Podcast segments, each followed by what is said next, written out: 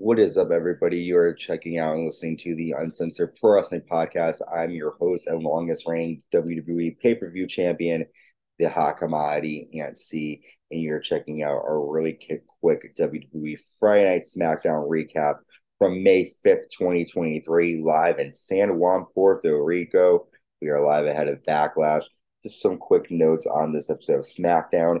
Rey Mysterio and LWO come out and basically we get a match where Dominic and Rhea are going to take on the team of Rey and Zelina Vega in the main event later on tonight.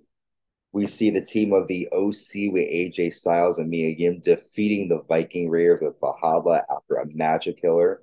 Great action there. We then have this Raw Women's Champion Bianca Belair come out, and she basically talks about how at Backlash she's going to be the longest reigning WWE Women's Champion in the modern era. That's when Damage Control come out, and basically they attack Bianca Belair until the WWE Women's Tag Team Champions Liv Morgan and Raquel Rodriguez make the save for Bianca. We then see the Street Profits defeat Imperium, and during that match, Solo Sikoa tells the Usos that they better do their part in their match tomorrow at Backlash but Street Profits looking impressive. We then get Cody Rhodes coming out, and Cody says that he thinks of Brock Lesnar as the gatekeeper of WWE. And to get through the kingdom, he has to go through the gate and get through Brock. And tomorrow, he's going to bring the pain and he's going to be back on the road to his kingdom. Strong words from Cody Rhodes. We then get Shinsuke Nakamura defeating Karrion Kross with Scarlett after a Kinshasa.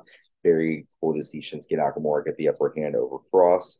We then see Cameron Grimes and Baron Corbin backstage, and we get a match made for SmackDown next week. Cameron Grimes taking on Baron Corbin.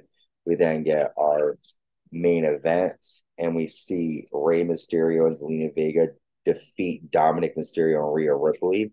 After the match, Damian Priest arrives, and all the Judgment Day members attack Rey Mysterio until the LWO and Bad Bunny come out. LWO take out Judgment Day. Bad Bunny and Damian Priest face off but Dominic runs and Bunny hits Dominic with a kendo stick as Dominic runs. Bad Bunny looked great here with LWO. They look a great game together.